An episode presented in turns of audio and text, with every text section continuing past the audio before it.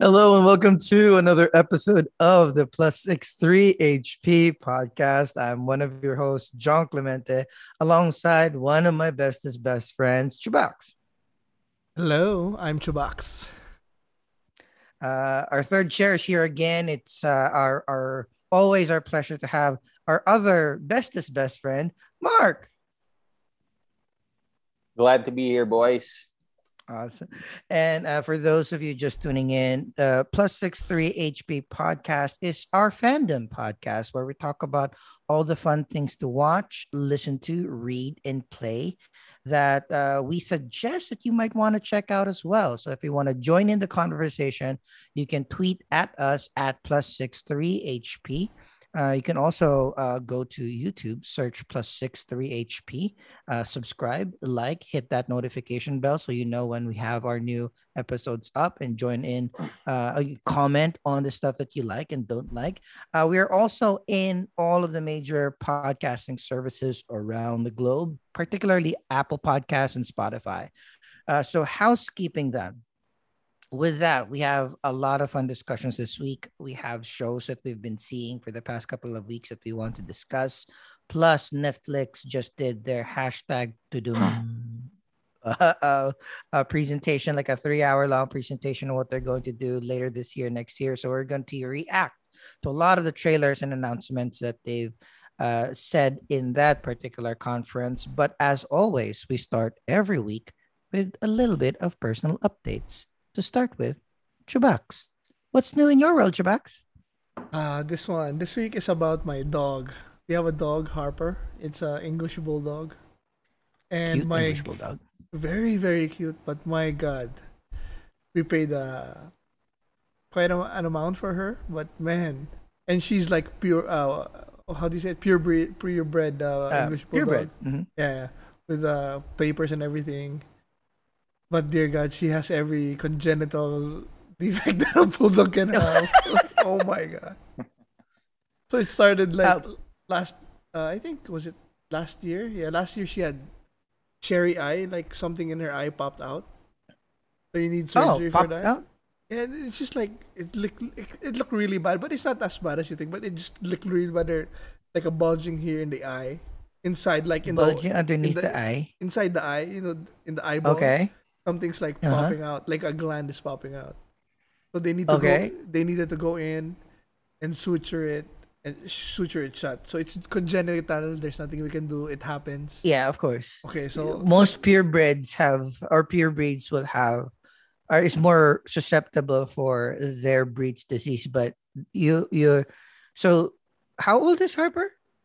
3 years, 2 years, a year, 1 year, a year. So in a year, she already has surgery. 6 months. Okay. Yeah, so she, 6 months. Okay, she had eye surgery, but it was like over. I just left her overnight in the vet, in here near Katipunan.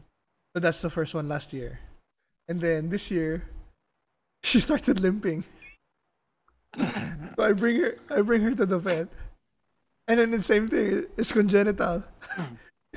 They have bad joints because, you know, you've seen a bulldog. Right. So they have bad joints. They can have bad, like, the ligaments inside the knee, in one knee, and it could affect the hip in the future. So we need to do some, you know, she needs to lose weight and then she needs to exercise a little bit. And then she started having an infection on one eye.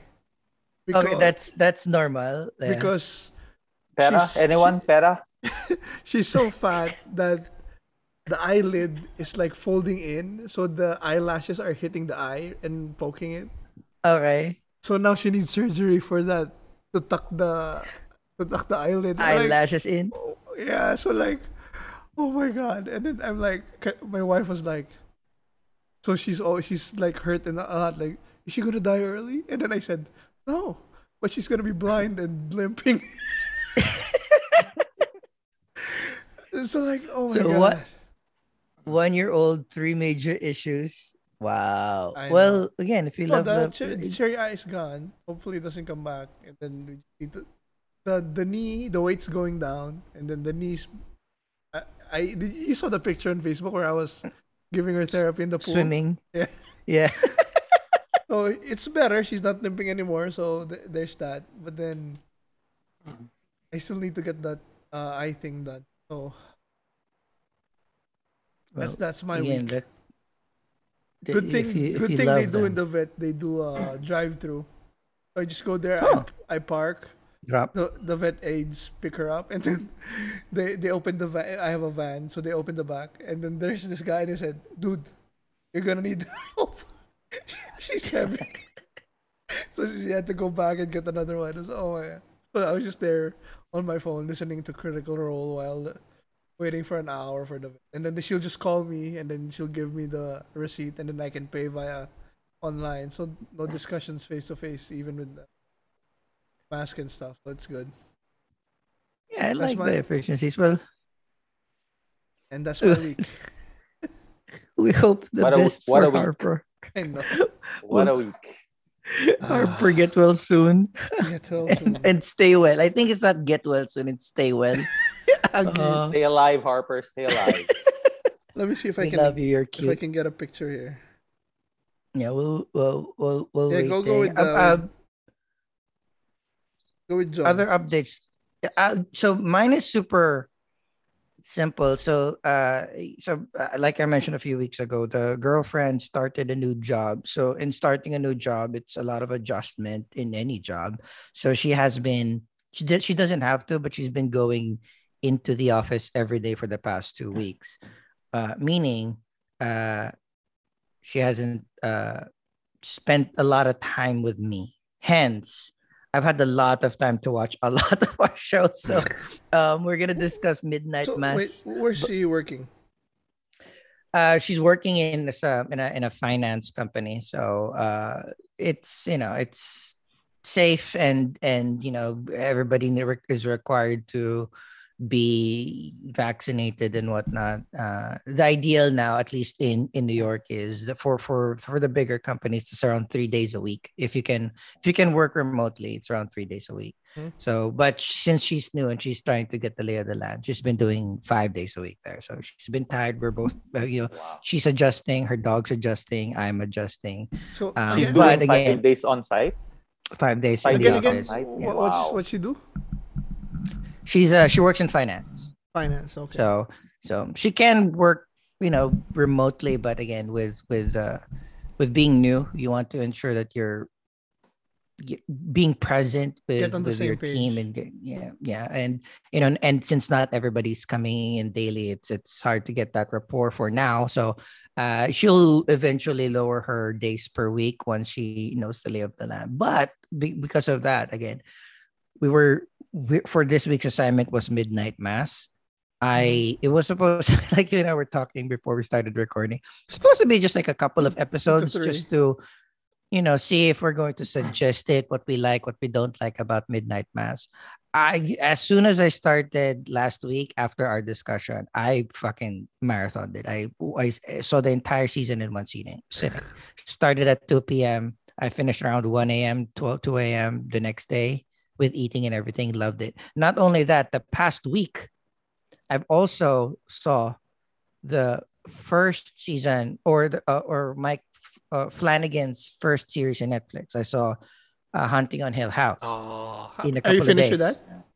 Finished that too. Oh, I've seen Bly Manor. Okay. Yeah, I've seen Bly Manor. Yeah, I loved it. That's why I was encouraged to watch Midnight Mass, because. The story, even if it doesn't hit you, acting is great. Like, he chose really, really good actors, and it looks good. Like, it's very visually pleasing. So that's for me. It's like, it seems like a very high-end movie for 10 episodes, or like wherever episodes, 9 to 10 episodes. So I really enjoyed that. And and lastly, the thing that I did. So yesterday, I don't get to take a lot of time off, but I took a half day on a Friday. We're recording this on a Saturday, although the episodes come out on Tuesdays, to rest because I wanted to play Halo Infinite. So this is the first weekend where Halo Infinite does not need the invite, where you just need to download an app in your Xbox X or Xbox S, right? Series X, Series S, and play it. And it took me maybe 2 hours to kill somebody because I'm not really good at shooters. But I'm not the biggest Halo fan. You had the Xbox, I had the PlayStation. Yeah. Me and Mark. Spent many a Sundays and a Saturday nights killing stuff on Legendary. Master mode. Legendary, the hardest. But the stuff that they did in this, you know, even if you're not a fan, even if it's your first foray into the Halo universe, the 343 and or Bungie universe of Halo, it is very, very intuitive. It's very it's fun. I remember I think it's the high frames per second of our machines now. It's not, I used to get dizzy at around second hour, third hour of playing. So this one is really fun. I love the possibility of simple customization. Like you can customize your I was gonna say Guardian because I'm a Destiny person, but the customization of your Spartan. Or Spartan. It's and simple. There's training mode too with bots. I love that. So that's I should have spent more time there because I spent maybe 2-3 hours in the playlist. This time it's like the big map, big team, right? Big team battle. Yeah, big team battle. So and the thing with big team battle is one, the stage is big, plus there's a lot of people. So if you see a group of people, How many players? I actually did not see. I think it's around 12 per side. 12 versus 12. Okay. Mm-hmm. And of course it's beta, it's pre-launch, so lots of connection issues. I don't play. I just wanted to see because I've never played. Yeah. Okay, well, that's good for you because if you wanna check out the Infinite, because I'm for sure gonna get it, so I skipped on the beta. Well, it's included. I know, but but I don't want to download something buggy and then the worst thing is getting to play it for a day and then I have to wait another 2 months to get it. So that's why I never signed up for the earlier releases because they had not only a weekend but specific hours during the weekend where people can play. Right? So nope, too much. So this weekend is the entire weekend. You don't have to get chosen. Yes. Everybody. So I can play yesterday. I have stuff to do tomorrow. So we have our D&D for 3 to 4 hours. So that will eat up some time, rest, work. So I won't be able to play tomorrow. So I only had yesterday and today. But point there is, it's super fun. I'm very, very excited. I wish I spent more time in the training room we gotta play it when it comes out. 100%. And I think with Game Pass, it's such a low barrier for entry for most people who have an Xbox Series X and X, so the lucky one. So very excited. I also understand that there's the one thing that I want to end with in the update is I did not realize how different Halo is than like let's say Destiny, because Destiny is something that we played a shit ton, or I played a shit ton, and I figured I got good at Destiny. Yeah, but Halo, you don't ADS, you don't aim down sights, right? Right, or it's not encourage aiming down sights. So that was a habit that I needed to get out of, like to just run, shoot, technically shoot from the hip, and then really traverse and really stay put so that you can shields go up. Because in Destiny, you get 4 shots in and you kill like 2 in the chest, 1 in the head, you're good, something like that. So that's that's a habit that I started, not using my left index finger for the ADS, but it's super fun. So I'm very excited. So sorry about the ramble, Mark. I really want to know about what's happening in your life, in your farm and everything. Oh yeah. This week's been really tiring for me. I've been driving up and down the countryside to set up the farm. Thankfully, everything's smooth. Yeah, everything's smooth. We're about to clear a forest on Monday. Ooh. And we plan to start planting next week. So hope for the best. And of course, more importantly, I got my FIFA today. Made messy magic the whole day. Messi in Paris with Mbappe and Neymar. Oh, I had a lot of fun with that. What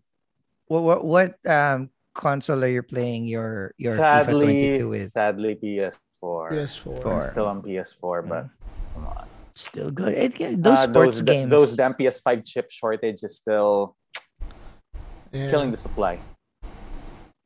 Yeah, but for sports games, it still looks good. Yeah. It's fine.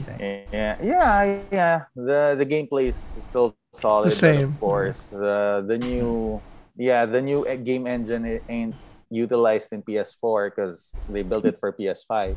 Mm-hmm. That's a bit sad.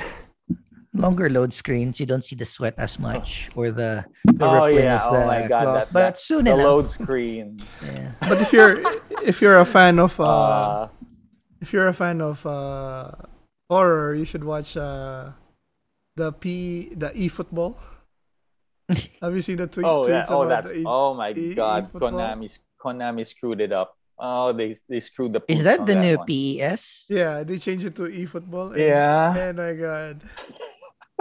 Here, look at that. Oh, eFootball. Oh, is that supposed to be Ronaldo? Yeah. Looks like a Titan. Join the zombie craze. Yeah, so we're here at looks like a Titan. We're at a Kotaku site, and they have this thing where it's like a horror movie. And here for if you're interested in eFootball, not this one. There's the guy who showed a picture of it. I saw a tweet where the referee was under the ground or like planted in the ground. Yeah, I saw that. Yeah. There's one where there was a player who was running Naruto style. Surprisingly, I like that. I did good. It's this one. I did good on this week's homework. Look at that. Maybe that's not a bug. Maybe that's a feature. You turn on the Naruto style running. Oh my god, it's so funny. Yeah, people are pissed. I never got into the craze. And here's the FIFA picture of Harper exercising. My god, she's so heavy. Yeah, he has to do that every day now, huh? No, just like a few times. She'll get too tired. Oh yeah, I saw that. They're trying to drown the dog. Nah. Something you like pet that. A people. Of course not. Okay. So when can we expect our first harvest? I'm waiting for my gift. 6 months. Weed. Oh my god. Hopefully April. Okay. Yeah. Of weed? Cocaine? Yes. What are you farming? Nah, it's citronella. Okay. Oh, citronella. Yeah. All right. I need some of that. Yeah. There's good demand, surprisingly. It's good. Yes, I mean, it helps also with dengue. Can't wait to bring you guys there. Oh, yeah. Okay. Yeah. When I visit, we're going to wait to bring you guys there. Just make sure there's high-speed internet in your farm or else. Oh, for sure. For sure. There's got to be a podcast episode in there. There's got to be a podcast episode in there. What I need is Eric AC. There's no done and done. Okay, a mobile AC. I'm in. So while done and done, Chubax is tilling the soil in AC. That's nice. I'm glad to see you guys are manly men. You're very manly. AC, internet, those are needs. Of course, yes, we need those. We're not peasants. We're not plebeians. We need those to survive in the wild. Yes, internet in the zombie apocalypse. Is there high-speed internet in the zombie apocalypse? That's why I love you guys. That's why I love you guys. All right, let's get into the meat of the discussion. We have a lot of really, really fun shows to discuss, and we used our AI ranking system to arrange the order on in which we are going to discuss. And of course, the week we always start with the week-on-week stuff. So Disney Plus's What If has been running 7 episodes now. If I'm eight episodes now, if I'm not mistaken. Eight episodes now. So, we wanted to put this up front because that's the penultimate episode. The last episode will be this coming Wednesday on Disney Plus. So, Chubax, let's run it in the background, and let's start with you. Like, have you seen it?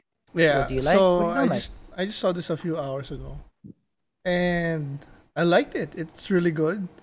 I just don't know how... have you seen it, Mark?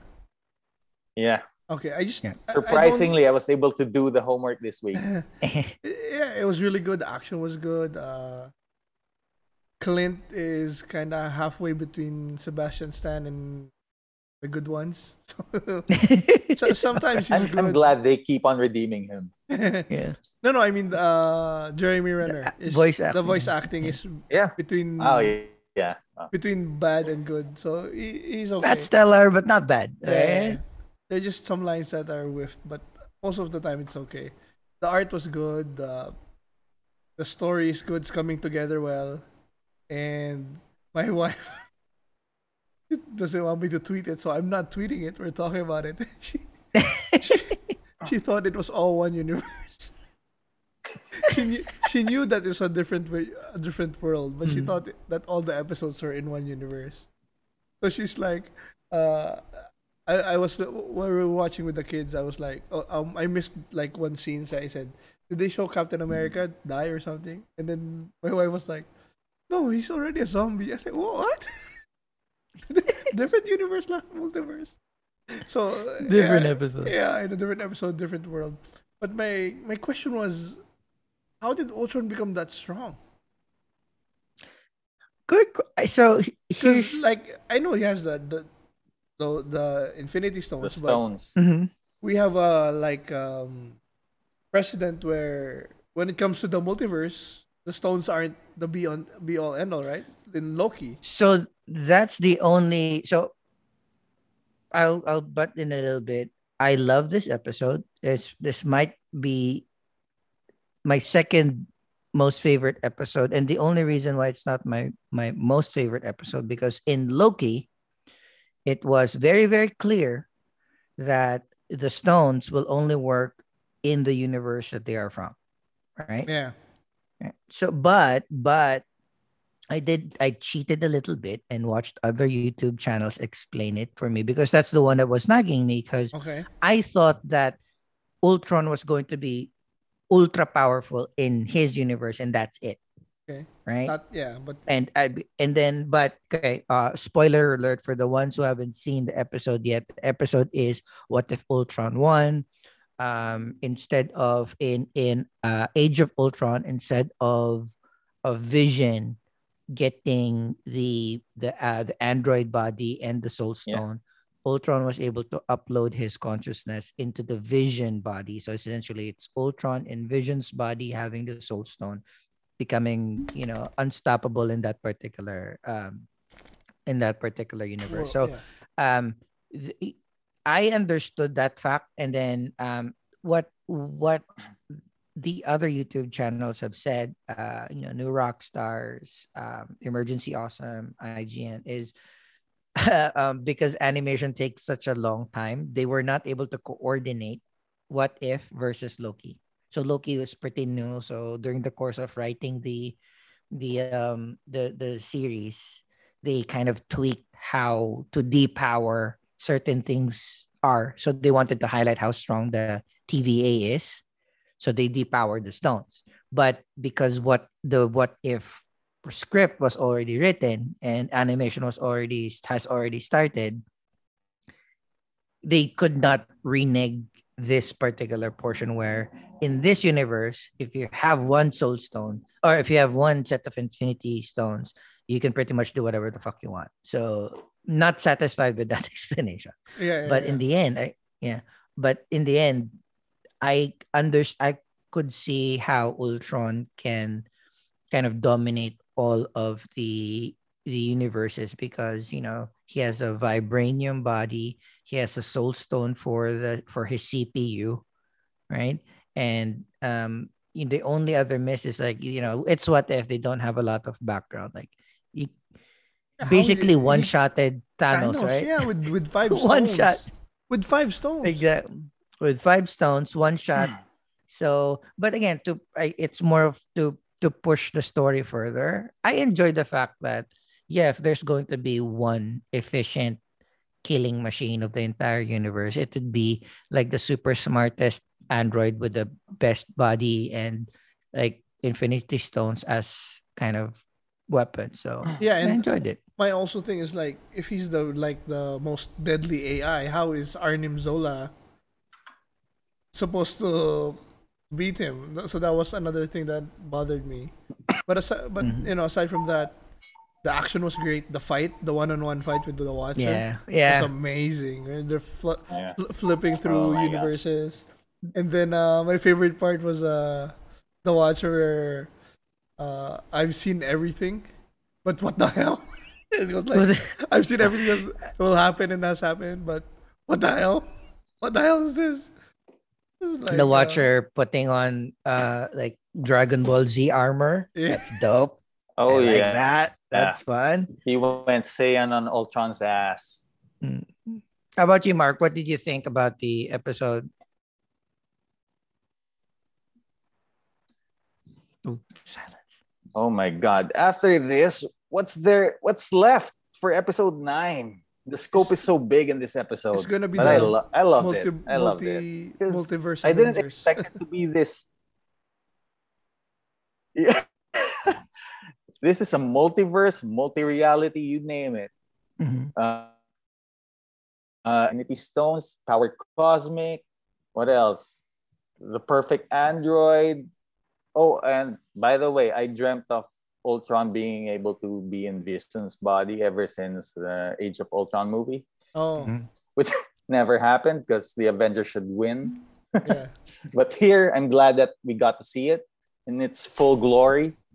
And it was glorious. I do wish they should have, if they were able to get who's the guy that voiced him? From Black Lives. James Spader. Spader. Yeah, he was really good. James Spader. I like this voice. Yeah. He really got the sarcasm. It the humor of Ultron with the voice. Yeah. And this is the first two-parter What If episode where, you know, Chubax is right. I think you know, Uatu, the Watcher, and so the end of the episode is the Watcher hiding in the bubble that that Dark Doctor Strange has built while his universe was collapsing, right? So I think they will, right? You know, they will draft the remaining or the best Avengers and heroes from all the different episodes that we've seen to fight Ultron, and then maybe Zola is the one that's going to be kind of like doing it, co-opting his matrix or whatnot. But I like it's simple enough. Like, you know, I can, you know, for something so fantastical, it's a theme that it's very, very easily followed. So, last few thoughts on What If Ultron won and the season in general. Like, Mark, Chubax? Oh, I'm really excited. I want to see the last few now. Next week, right? The next one. So. Yep, last one. 9 episodes. My Bella loves it, but Lucas is too scared about it. It's like he's too depressed. Always the bad guys are winning. The good guys are dying. So he's not happy. He's not watching too much. And I'm excited. Hype meter very high. Very high. Mark. Me, hype meter to the roof. Come on. The animation, the action, it's all there. It's all there. I can't wait for next week's episode. I'm excited too. Again, there's a couple of missed episodes here and there, but I really did appreciate but this one ain't. Yeah, this was like this one, and even like Party Thor, I really enjoyed it. So the last few episodes was super fun. But yeah, I'm glad that we have a show that is exciting to watch on a week-on-week basis, but you don't have to kind of hide from the internet the entire day when it comes out. Like, you know, you can watch it at your own pace and have fun. So this is great. I'm glad that they're. Oh, but we got Hawkeye. Yeah. When's Hawkeye? Hawkeye is December. We have a lot coming though. We have a lot coming. That's I'm excited to watch all of the things that are coming out in Disney Plus. We still have other episodes of the week-on-week Star Wars too. But next up on our docket is something that we teased a little bit in the preview, and I know we are all excited about Midnight Mass. So I know, Chubax, you just finished watching a few episodes. You know, Tell us the pitch of Midnight Mass and where you are at, what you like, and you know what you don't like, and other things like that. The pitch is weird. It's like they don't really talk about why it's gonna be scary. They just say that it's from Mike Flanagan, so I'm all in. Hunting of House Hill is one of my favorite modern scary stories, and it's just good. So I saw this trailer, Netflix, Mike Flanagan. I'm in. It looks so good, and for no spoilers, I'll leave it at that. And then, how about you? How do you look at it? All right. Let's go with you, Mark, first, so we can frame the conversation. Have you seen it? How many episodes have you seen? Are you done? Don't be surprised. I've seen it all. Oh, all right. Yeah. Okay, so we're gonna have a great discussion. So yeah, I've seen it all during my farming days, because I'm not a farmer. You're a farmer. I just sit around. Yeah, I just sit around and watch Midnight Mass. Yeah. Do you guys remember when 30 Days of Night came out? Yeah. It gave me the same feeling. Mm-hmm. It's, of course, those are two very different movies, but it has the same feeling because it's oddly fresh.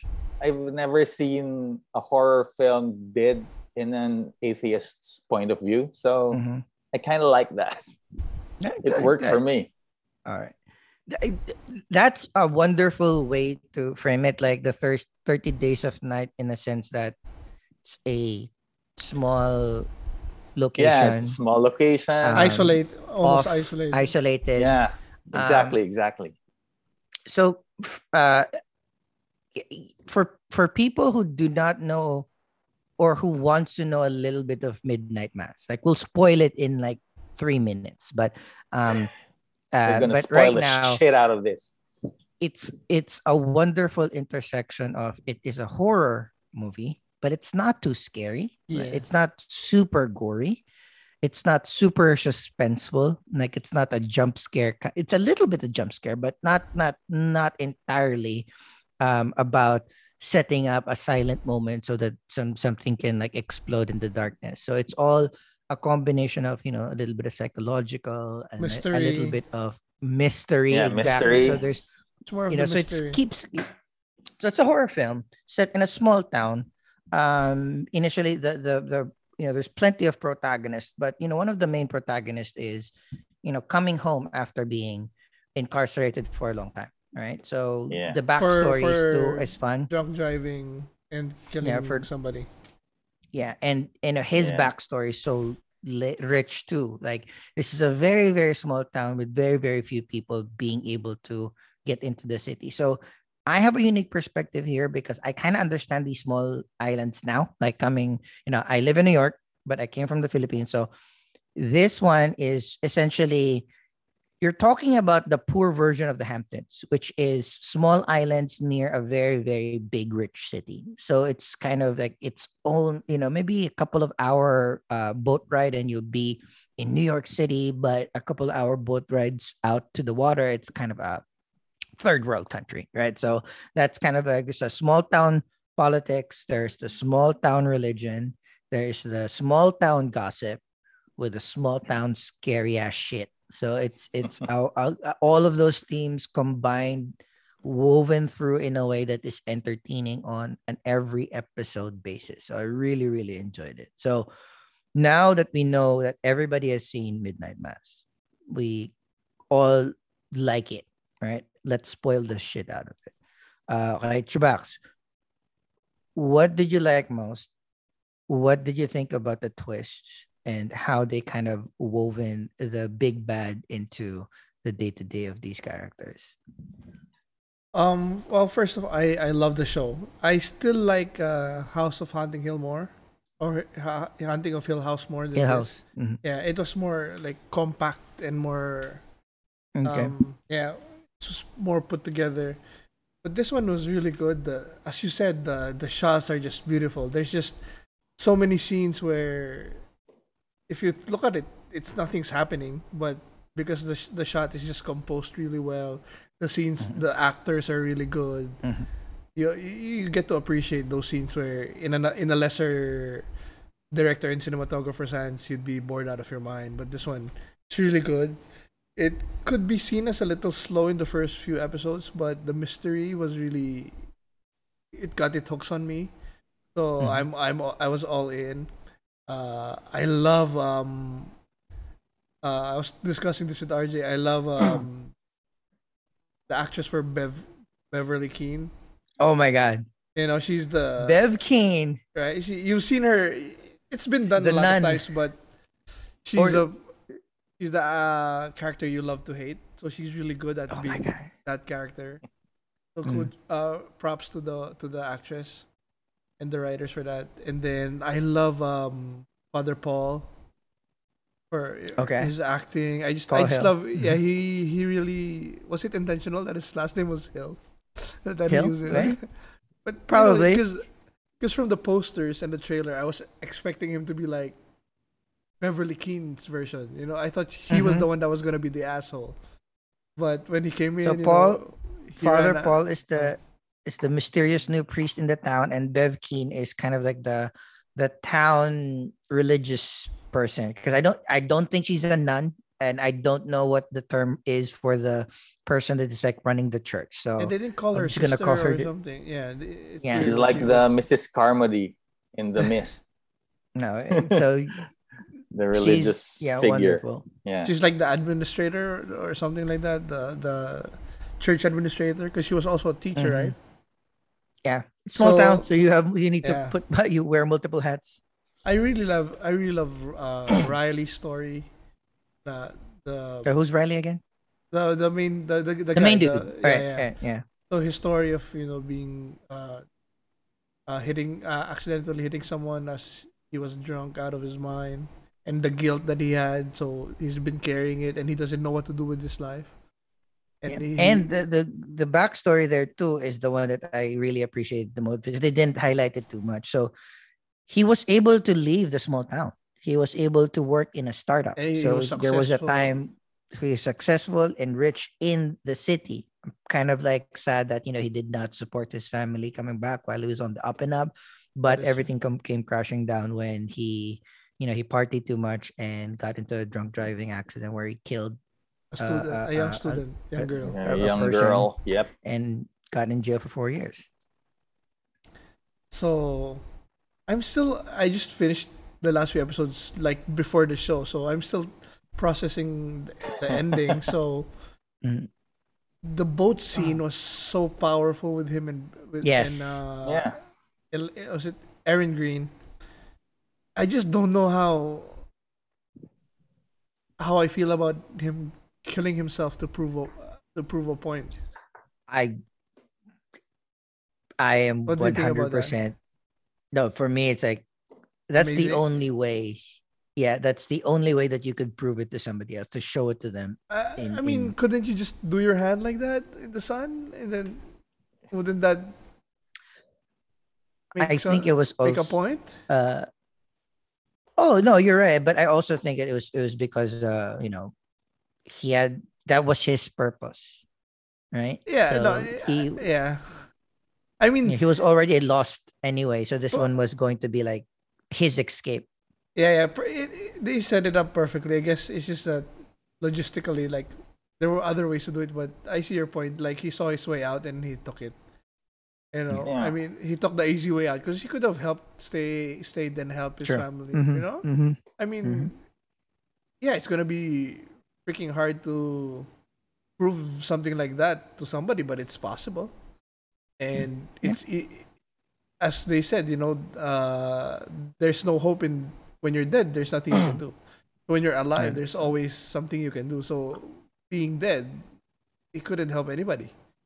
But you know, even if it was easier for him, it's not harder to be alive and then helping him dead. Oh, yeah. Yeah. So that, but it was so good. The scene was so good. It was perfectly set up with their discussion the night or the few nights before about death and the dreams. Yeah, and you're right. He was lost. Like he couldn't see his future anymore because of what he did. So this was his way. Time constraint.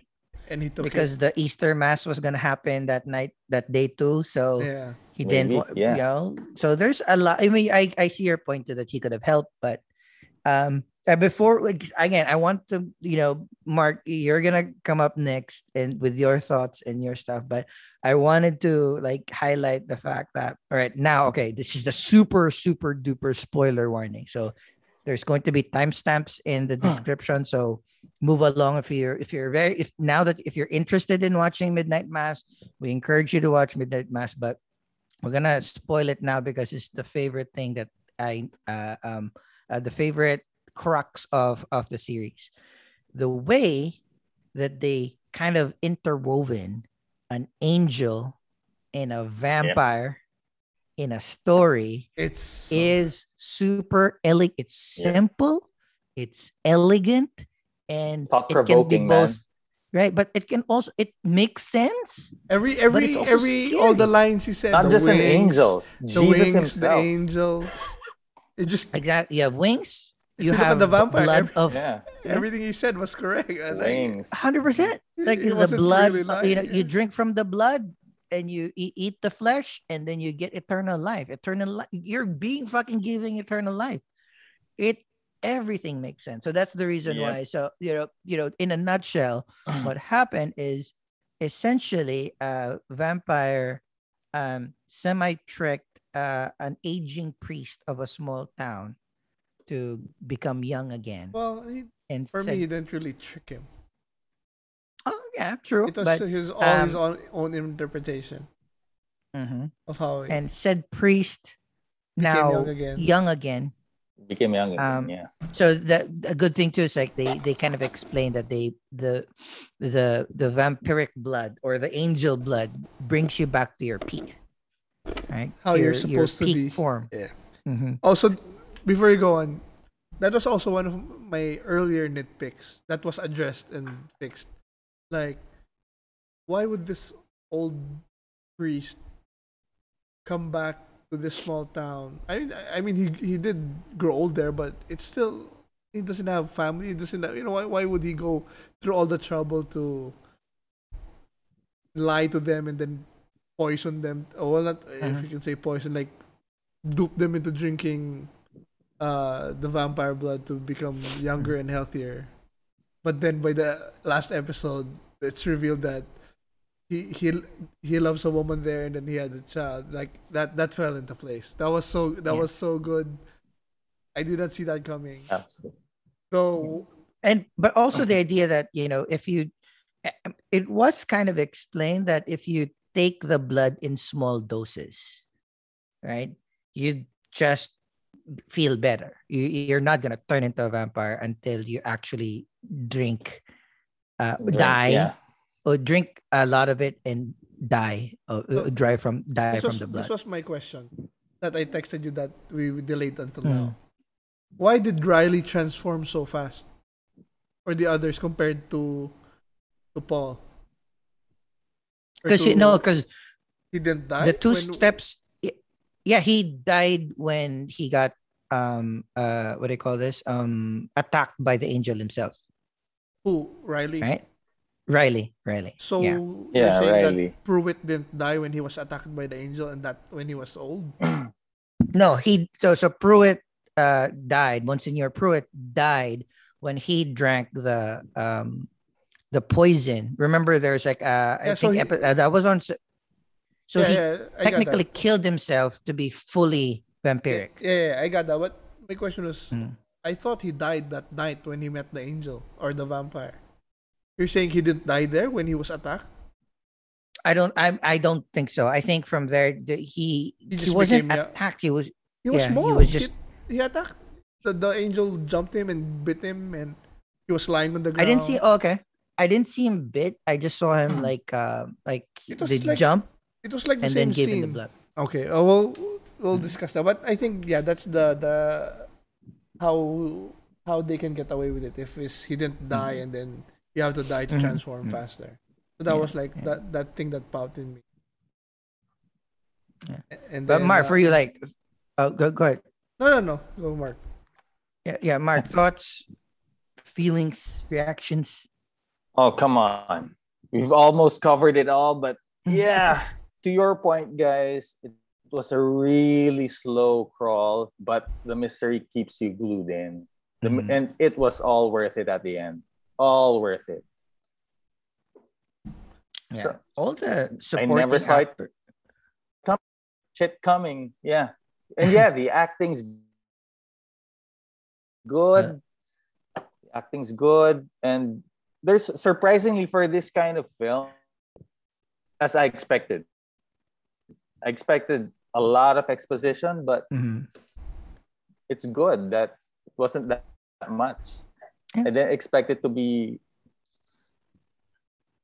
Oh, sorry. No. That's okay. No, it's like that's like my connection's whack. Yeah, I'm breaking up. Yeah, for a show that has so many characters, they were able to kind of make sure that everyone has a lane. Like, I love the Raul Coley and the kid lane. So good. I love, again the doctor, and her mom that has Alzheimer. She turned out to be really pretty. Oh. Wait, wasn't she? I want to do like a grid on who acted what in all of the Flanagan Netflix series, because was that the youngest kid in Haunting and Hill House? Who? Not Erin Green's mom, the doctor's mom. So essentially, the Dr. Pruitt's love. No. The girl, she looked a little bit like the girl, the younger. But I don't think it's because that girl is the one in You, right? The Netflix show You. Yes. Yeah. So I don't think it's her. It looks. She I can see the familiarity.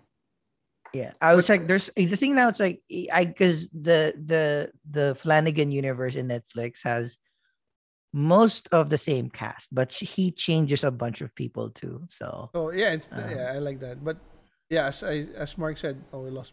Oh, there, the ending really was so good. The payoff, the angel. I really hope we get a sequel. Like, I just want to know what happened to that fucking angel. How can he fly with the angel? How can he fly with those many holes? Well, that's so. Actually, good point. That was the small disappointment that I had. Physics, and also because my last nitpick is, was it that hard to find a shelter with all the houses? They couldn't find a bunker, a garage. Just get 4 pieces of wood and then you should survive for a day. Yeah, that's why I think they purposely made it a little loose because, we need drama in our lives. It's not as tight as what Bly Manor or Hill House was, right? The ending. You know that they're still there or they're still not there. But here it's like, is the vampire still alive? Is the angel still alive? What if the angel fell underneath the water? Does the sun hit underwater? Yeah, how deep? Yeah, right? I like this more than Bly though. Yeah, but, same. I mean, all three are great. Yeah. All three are great, and So I know, Chubax, you've seen all three. What's your ranking? Me? Oh, Hill House, Midnight Mass, and then blah. But this is the only one that I want a sequel. I want a season two.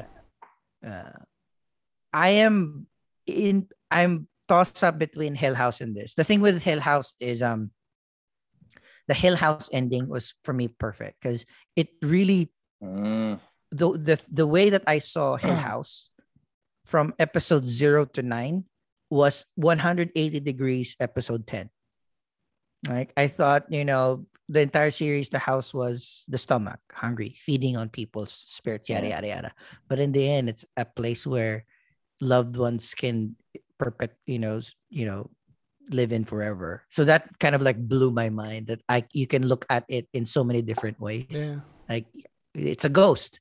A ghost can be a wish. A ghost can be a curse. So it's like, I love it. But this one, again, I cannot stress enough how amazing that combination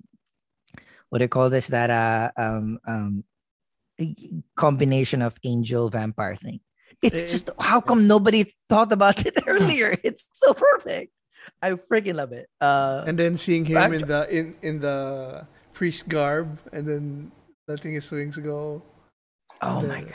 He's also enjoying the. I like that he didn't speak. That's one thing I like. I loved also. The vampire did not say anything. It's more of him speaking, Pruitt interpreting what he thinks he's saying. So that was really good. And he's there, right? Yeah, yeah. And he's just, it wasn't you show yourself, right? I mean, like that was also surprising to me. I thought that he was always going to be just like a flying figure in the dark or hiding in the dark. No, he fucking walked in the fucking church. Yeah. And one thing that I liked Hill House more is, like Mark said, this one started a little slow, and Hill House there were really more scares. The pacing was better. More scares from the start, and if I'm expecting a horror film, I want some scares. So the first like 2 episodes there weren't that much. The mystery was what hooked me, but that's what Hunting of Hill House has more a little bit. Night Pass. But sequel again, I want a sequel. I need a sequel. Mark, have you seen all 3? Yeah. For me, I like this best, then Hill, then Bly. I like this the best mainly because of the premise. As you said, Jong, the angel thing with the vampire. It's genius.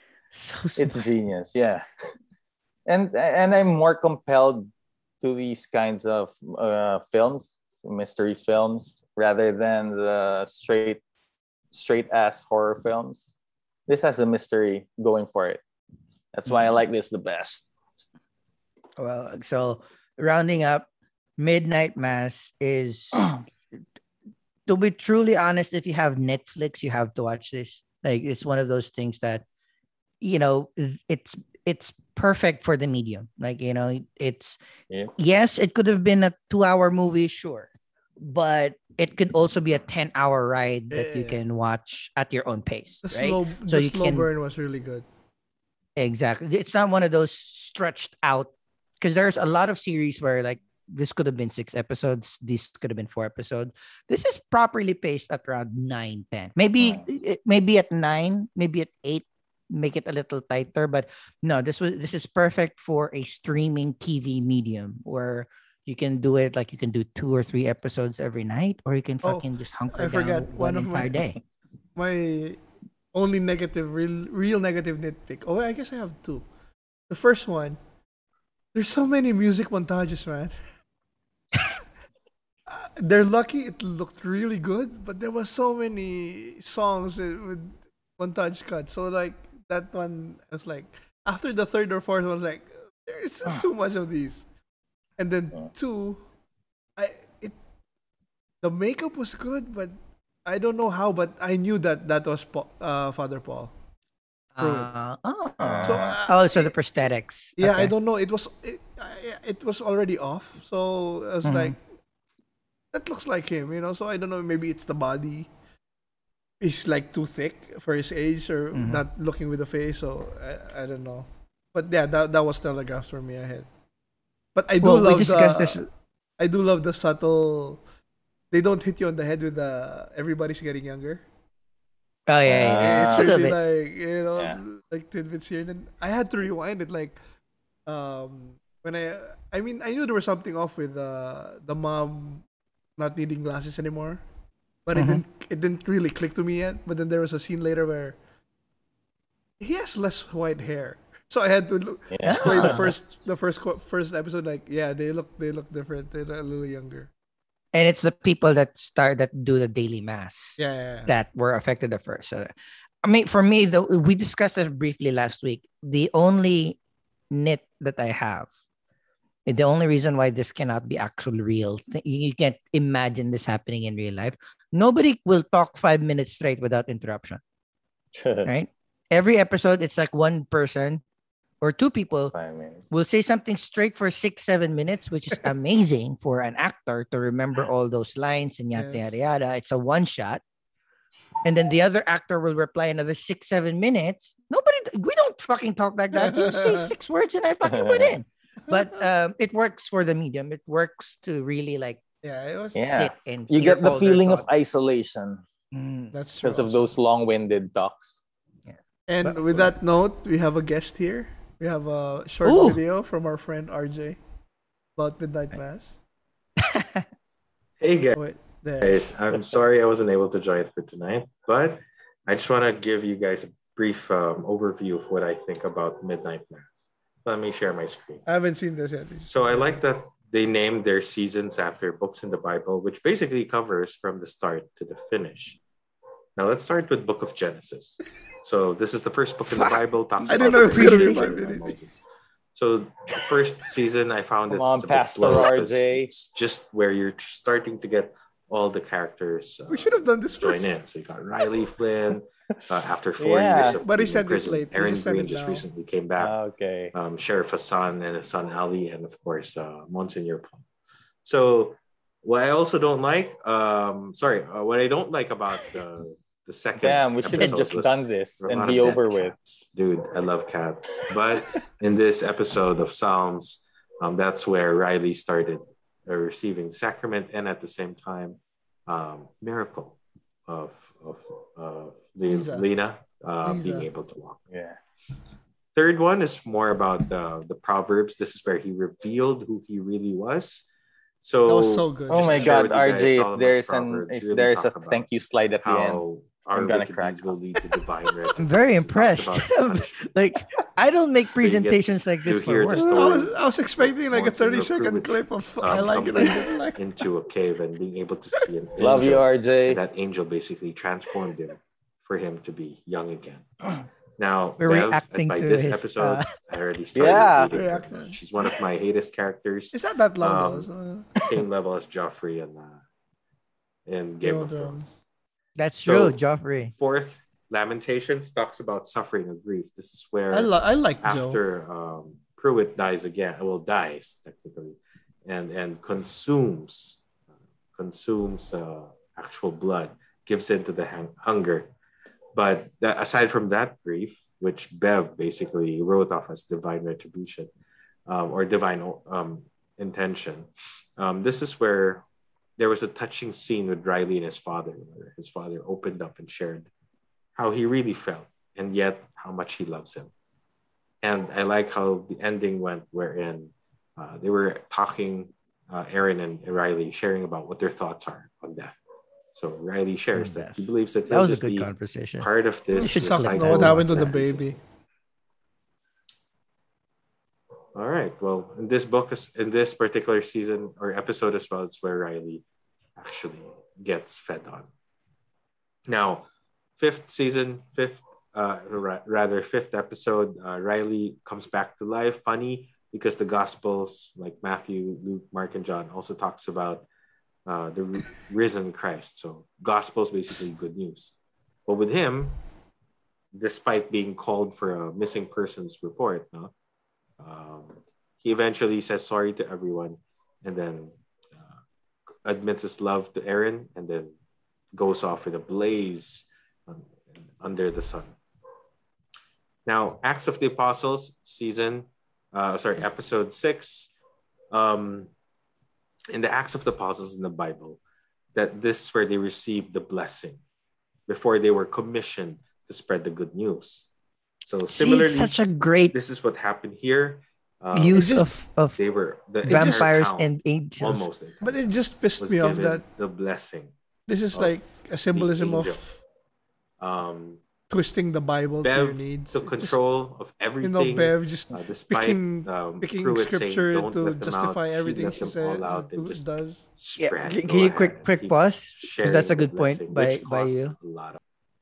That just pisses me off. No, but get perfect point by you where because you know in this episode too, or I think is the one. Oh no, the previous episode was Rahul Kohli. I can't say it's like the sheriff Sharif.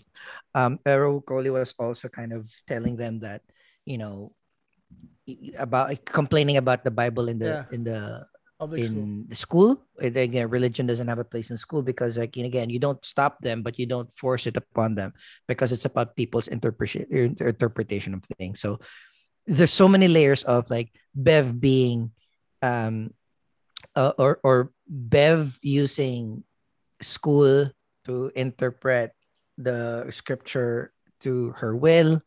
Rahul Kohli telling the interpretation of the scripture about the Bible to the school as well. Like, you know, yeah, we believe in Jesus Christ. He's one of the fucking prophets, but Allah is the top dog. And the way that he explained it as well was kind of like, you know, that's why we don't like the Bible, because Bible was interpreted by people. And then God said that the Quran is the last interpretation of his will in scripture.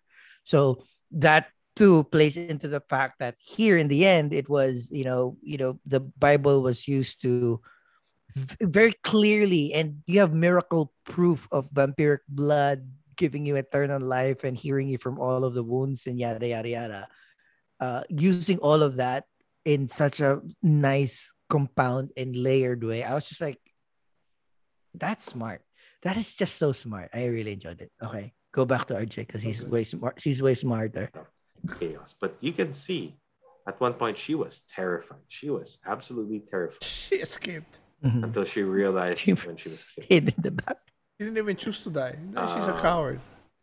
Yeah. There is a price. I do love it that life.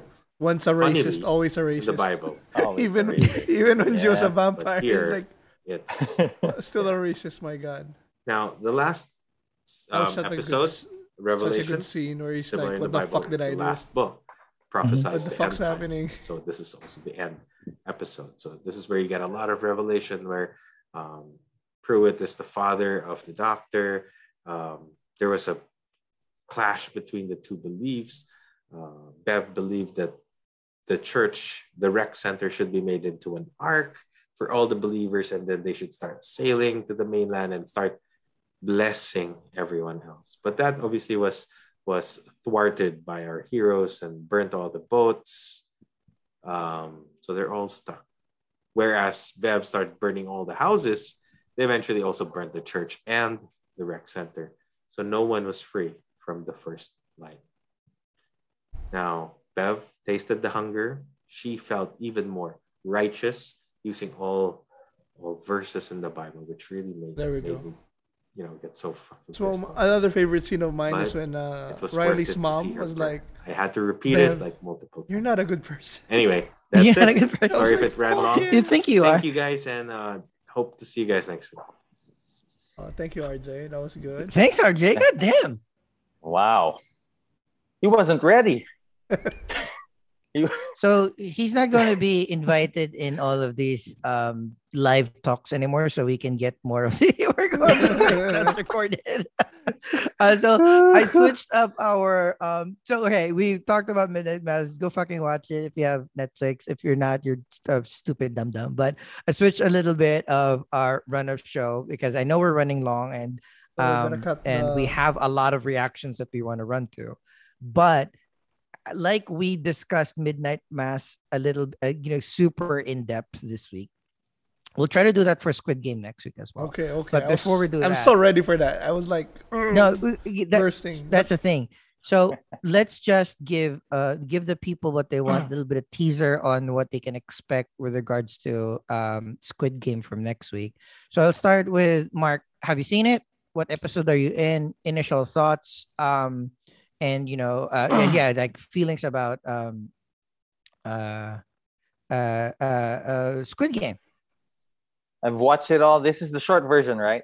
You mm-hmm, won't mm-hmm. expound on it. No spoilers. Yeah. Oh, damn. No spoiler okay, yet. No spoilers. Like... I think we discussed the execution. First execution. 10 of 10. Premise 10 of 10. Character development. That's where I'm a little bit iffy, mm-hmm. but you be the judge, kids. But of course, it's a must watch. I'm telling you, it's a must watch. Yeah. Chubax. Yeah. Seen all of it. Perfectly said with the execution, 10 over 10. The characters is where I have some issues. And exactly. The ending I will discuss next week, kids. Next week. So maybe like a 9 for me. 9. Overall. What's our hype? Yeah, 9. 9 gomu fruits. Hype meter. 9 on the hype meter. 9 gomu fruits. Okay, cool. I think we're this is good. You know, we'll hopefully have, you know, much as deep a discussion on in Midnight Mass. But like, what I'm looking forward to discussing you with you guys next week, because I've seen it all as well. I really, really enjoyed it as well. Visuals were great. Set design was great. Acting was great. Like there's a good mix of, you know, every major actor performed their role fully, you know, like, well, which kind of harks to the characters, because it's really hard to root for horrible people for 10 episodes, right? So it's like, it's really, really hard. Yeah, I'm really looking forward to discussing why this was such a hit. Like, it's been 2 weeks. It's still number one on Netflix. Both. I think it's set to be their biggest ever. If it 100%, like, it's on the way. To the point that Netflix even got sued by this Korean internet provider. Yeah, because of the traffic it costs. Yeah, they're also getting sued by the person that owns the phone number. Yeah, I think that's weak. Oh no, but still, like, how? I mean, if you're a production assistant or a writer, that's the first thing that you'll check. Like, I want to make sure that this real bad. Yeah, but I know the thing is, because like we discussed it a little bit last week, it's pretty much like what's that other Alice in Borderland, right? And we've seen this all. There's so many animes like this that, you know, it's like game to the death. Yeah. Why did this one particularly work, right? It's just there's an ingredient here that I'm excited to kind of discuss with you. But if you guys want to join our discussion next week, again, feel free to leave a comment, give your thoughts. Next week we're going to discuss this live. Help us cause internet traffic. Yeah. And then I'm very excited. This is again another one of those things that if you have Netflix, just go fucking watch it. You can watch it in a weekend. You can watch 2 a day. You can watch 1 a day. So it's really built for the medium. Again, it's a little slow to start. That's how just Korean TV or Korean shows work. But this is great. Towards the last leg of this episode. Again, last week Netflix had their Tudum conference, just like, flexing on all the content that they have in the next year or so. We'll be reacting to a few trailers that we've listed down. Are we running? With audio, you want? Yeah, let's run it with audio. I actually have not seen this. I haven't seen none of this because I wanted to react with you guys. Just to premise. Oh my god, I'm so excited. Isabella are the biggest Stranger Things fans you'll ever meet. I know. I was late to the party. You guys all same here. You've seen like 3 seasons. I stopped at like the second or third episode of season 1, and then I finally watched it with Belly, and then like I was blind. Yeah, so here we go. So, the first trailer, Stranger Things 4, Creel House. Technically, it's still a teaser. So, it's like maybe the second teaser. Because the first teaser was the one with Harper in Russia. Yeah. Okay. The Russia thing, yeah. And FYI, this is a younger version of Freddy Krueger. What's his name? His actor? Oh! What's the actor's name? Oh my god, this is so disappointing. I have no clue who that actor is. No, he's famous. Mark, help me out. Yeah. It's this trailer is about Freddy Krueger? No. Or just the actor? Robert Englund. Wait. Robert Englund. Yeah, I got it. So, from what I understand... So is that Robert Englund? Yeah. But he was Marvelized. That's what. Okay, DH. Okay. Yeah, the Marvelized. So I think this is like 50s or 60s, the scene. Mm-hmm. So I think we'll get Robert Englund in the 80s with the Stranger Things. Okay. So his house. So this is his house. Yeah, that this is he's seeing in the past. The name of the trailer is Creel House. So I guess his name, family last name is Creel.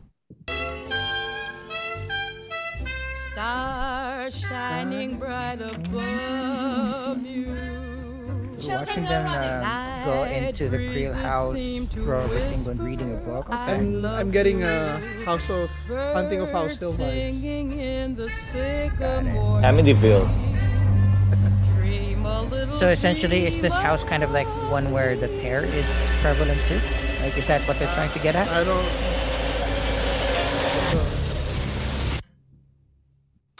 Wait, did he kill his kid? I think that's what he was in a psych ward for, something like that, yeah. Or indicted for. So this is now the present, or Stranger Things present. Or our past, or Stranger Things present. Clarify what sort of clues we're supposed to be looking for here. The world is full of obvious things, which nobody by any chance ever observes.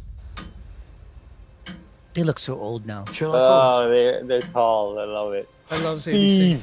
He's so pretty. I love Steve, man. So are there Ghostbusters now?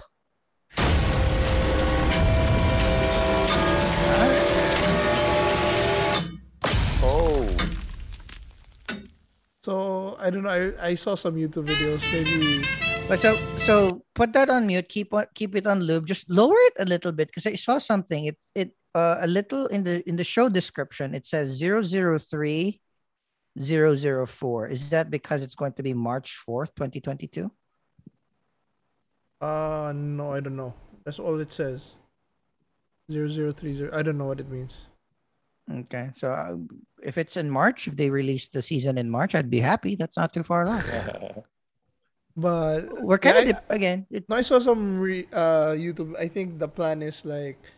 So Robert Englund's character is now in a mental institution because he's accused of killing his kids. Yeah. And then I think somehow this house is connected to the Upside Down, maybe because of the last scene. Probably one of those stairs, like one of the place where it's. But come on, I'm just happy to see Hop alive. I know. So Buff Hop, right? Happy. Buff Hop, or maybe more Hop. Thin Hop. Yeah. Thin Hop. Thin Hop. I saw him in in Hot Wings. It's pretty fun. Hot Wings? Yeah, Hot Ones. Sorry, Hot Ones. Hot Ones. It's like Hot Wings. So yeah, that's Stranger Things 4. Hype meter. 10 gomu. Ten double fruits. Of course. Yeah. It's been way too long. Again, super excited too, but see the problem with having multiple seasons for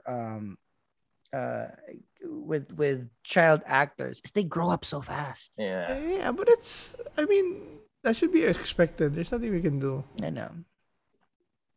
Right. So okay, that's one of many. Actually, before we go to the next trailer, Chubax, mind opening the actual Tudum YouTube video for me, right? And just like scroll through the timestamps real quick.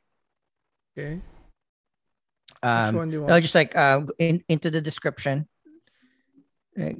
And then click in show more. So we're like look at the lineup of we picked a few that seemed interesting, but there are things that I myself skipped. So if you guys have something that you guys like a little bit, I know like Ozark is something that a lot of people love. I actually haven't seen Ozark, so that a lot of people love Bridgerton. Yeah, me neither. I haven't Bridgerton as well. Bridgerton's a big one. Super hype. I saw the first season of Bridgerton. I enjoyed, but again, you know, for me, there's just so many things that I would rather react to for now. Extraction, fucking, I love Riker, right? Riker lives. Reich, right? I love Reich, but again, that's Reich, too Reich, short of a very good. So there's so many things in here. So we'll probably come back with a bunch of other reactions and yeah, some of them don't have enough trailers yet. So. But yeah, like, you know, people love Emily in Paris and The Crown. So The Crown is another series that, like, my sister loves The Crown. If we do a The Crown deep dive, we'll bring her on the show. But like, I have not seen The Crown, but and I should, because Gillian Anderson is there. So again, check out, you know, in the show notes and in our description, in our timestamps, you can link, you know, we link through the Tudum playlist so you can get it. But, you know, what's the second trailer that we are seeing? The second one just because lately with Rick and Morty, I've been in adult, and I also love Lower Decks, the Star Wars. Lower Decks is great. So I'm in a kick for adult animation, and this one is from the showrunner, part of Gravity Falls and some Disenchantment. So this is his. Okay. This is the new Netflix show. Ever wondered who really runs the world? Have you ever wondered who really runs the world? Everything you know is a lie, and the people who are really in control are... Jesus, can we turn on the lights for once? Oh. Some of us have hangovers, all right? Seems so real. It's my office. Can you manage to show up on time? Reagan Ridley, you are so smart, but your people skills... Whoop. Everyone remember to do time cards! Time cards! That's why I brought in someone to co-lead the team. Red Hand, thrilled to be serving whoever gives me approval. You're just some yes man. Yes man. These people are trying to push you out. Literal yes man. Dad, you weren't pushed out. You were fired. You almost exposed the deep state because you wanted a ride to Wetzel's Pretzels. You're lucky I called the snipers off. Gary, no. Ha ha. Save it for stand-up night, Gary. I know that I can make the world a better place. I didn't have to deal with all of this. The drone, bro! The drone. Any big names in the voice cast? I haven't seen it actually. Welcome to Inhuman Resources. So I think it's basically like the group.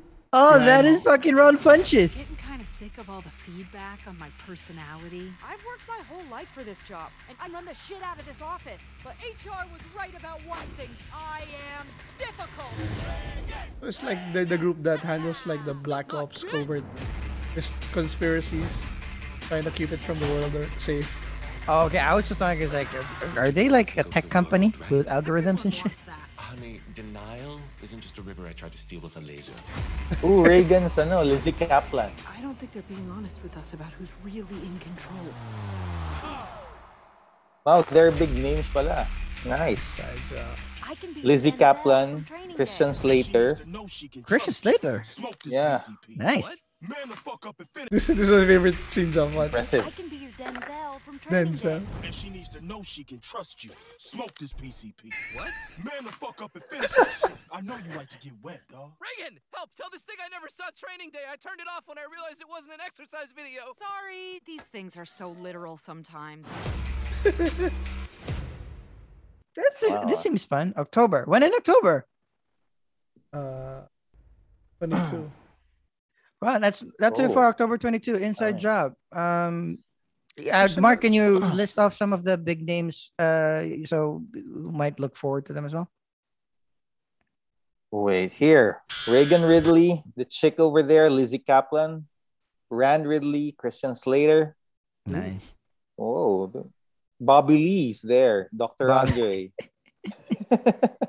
Eric Andre's there. That guy. No, Dr. Andre. That's the character's name. And that's pretty much... I heard Ron Funches is like the alien there, so I'm going to watch it because I love him. All right. So, you know, from one animation to the other. So this one... next one is Arcane. And if I'm not mistaken, this is a video game, right?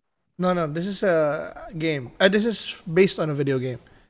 Based on a video game, yeah, correct. So you didn't include this, but I added because...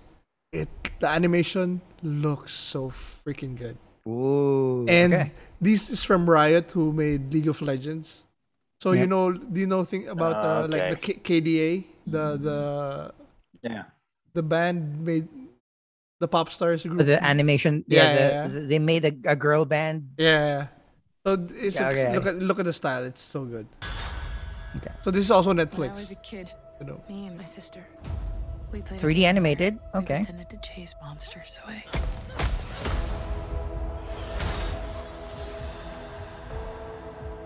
Ooh. I'd say very no monster's nice. Gonna get you when I'm here. Then a real monster showed up. Looks cool, like pastel painting of 3D. I have to find her. It reminds me of Spider-Verse. Wow. Yeah. The world's growing smaller every day. Exactly. That was really good. There on the surface. The topsiders are leaving the undercity further behind. I believe I've discovered something incredible. Wow. A way to harness magic through science. You don't understand what's at stake. Power doesn't come to those who are born strongest. It comes to those. It does look like Spider-Verse. Anything. But more like a painting. More like a... It's like kind of clay. It's like an Alex Ross thing. Then what are you waiting for?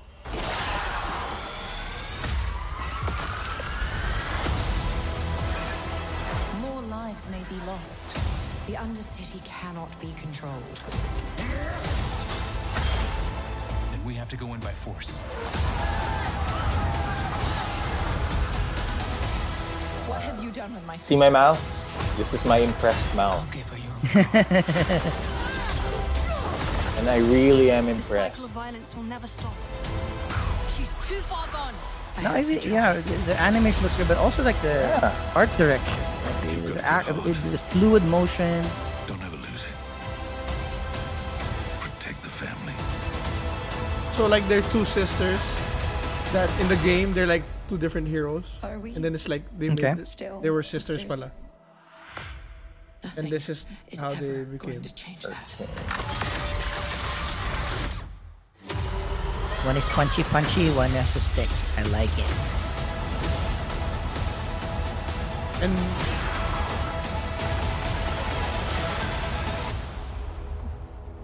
did you play the video game? No. League of Legends? No. Me neither. Yeah. See, the good thing about if ever there's like an animated show based out of a video game, that the lore is solid, right? It has a good foundation. So I'm excited. It looks really good. Arcane. It comes out in October, right? Yeah, if you want to see, they released like a clip. I'll skip a little bit. Yeah. It looks really she grew up like she's kind of crazy, the younger sister. So she's remembering her past with the bigger sister. She's the punchy one, right? The older sister's the punchy one. She's the guns. She's the stick one, yeah. The gunslinger one.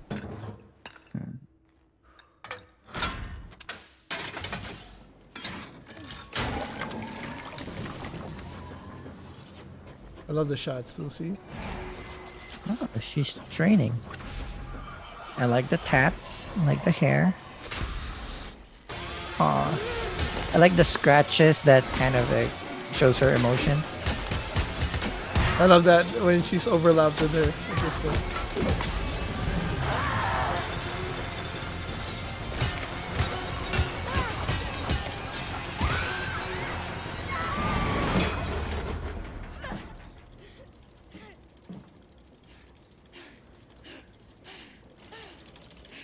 She's still second.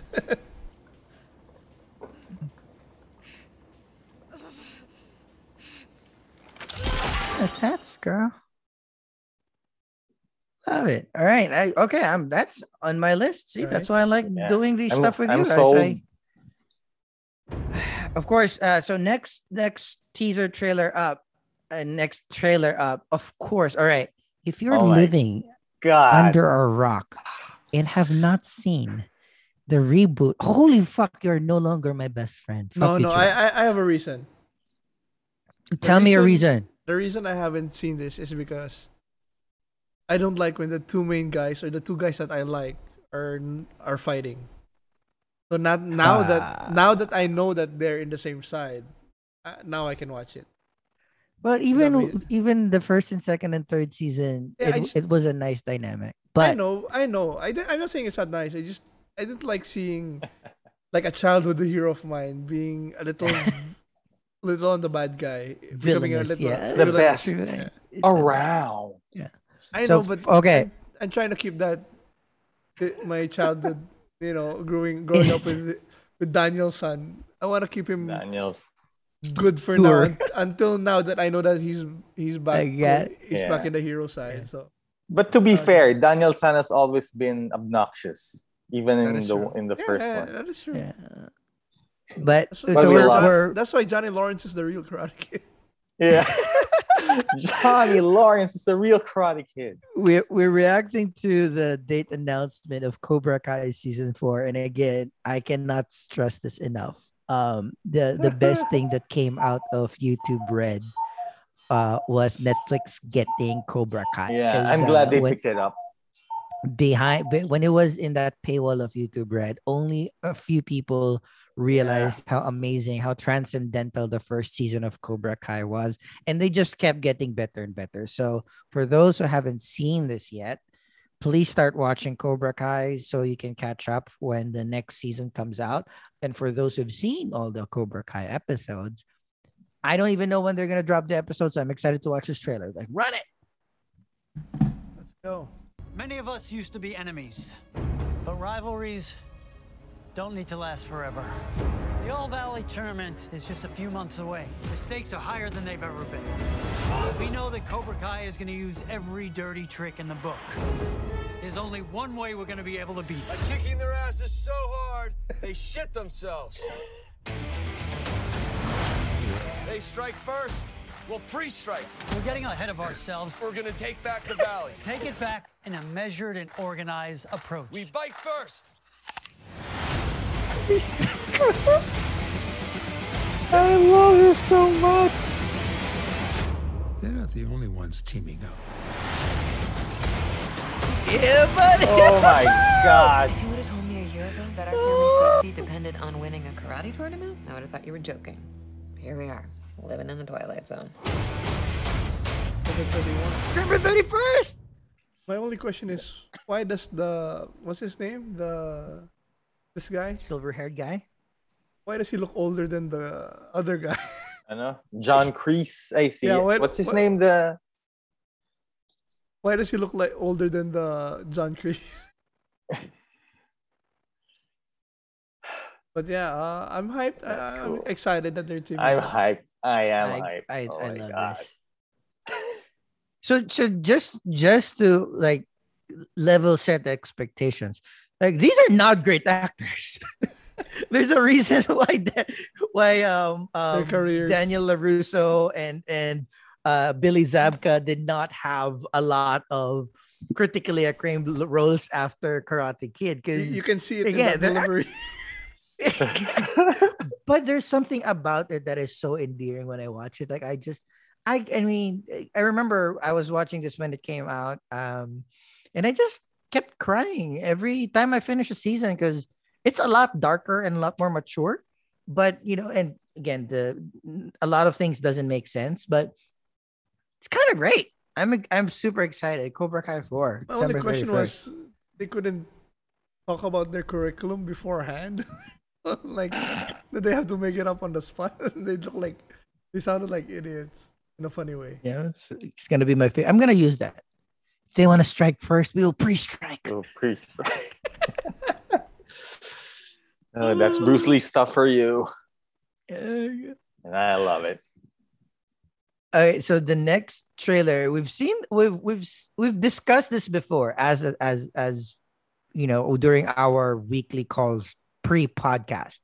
But the harder they fall. Yeah, the harder they fall is another movie coming out in Netflix. Just a super stylized, mostly African American Western. I mean, right? So it looks gorgeous, and it has what's her name again? The lead person from Regina King. The lead person in Watchmen, it's also a stellar series, is kind of like the lead person here. Idris Elba is there. Zazie Beetz is there. Oh, let's run. Jonathan Majors. Gorgeous. Jonathan. Oh my God. Kang is there? Motherfucker, come on. Lakeith Stanfield. Miles Morales himself. Let's go. Let's go.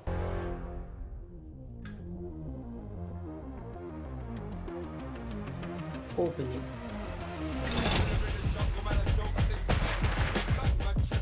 Please. I love how bad a taxi is.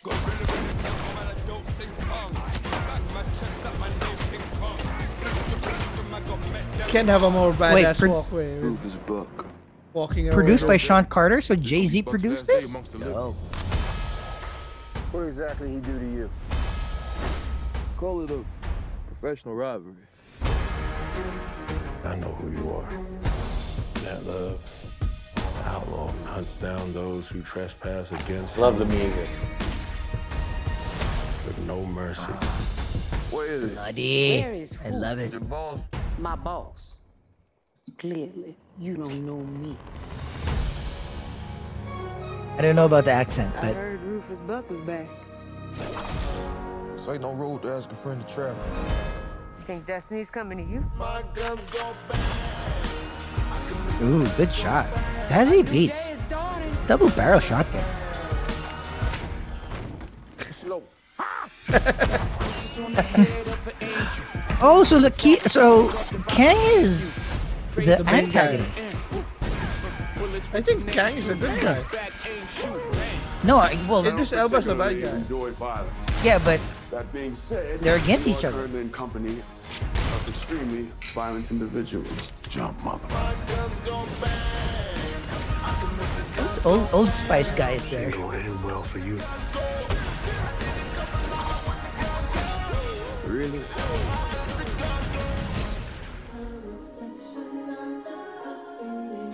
James Samuel, though. So this is the who's who of the hottest, best black actors in Hollywood right now. So it looks good. And Devil Fruits. I'm in. Yes. Like, did they say when this is dropping? Sorry. So in. November, right? Yeah, when's this? Skip to the end. November 3. That's far. Ooh, all right. 1 month. 1 month, not bad. So it's a good Day of the Dead show. Really enjoy that. The Harder They Fall, November 3rd, Netflix. Oh, all right. This one is near to my heart. Our hearts. Okay. This is decades in the making. There has been so many attempts to do this, but it's finally on, and it is proving to be great. So let's run the Sandman first look. And imprison. It can't go wrong with Charles Dance. What's his name? Daddy. This is where it started off. It's Charles Dance, right? This is where it all started for me. Pulled from an angel's wing. I give you the blood from my vein. Oh my God! I can't believe I'm looking at this right now. Death, has family, desire, destiny, despair. Which one have I got? Dream. You're gonna need all the help you can get.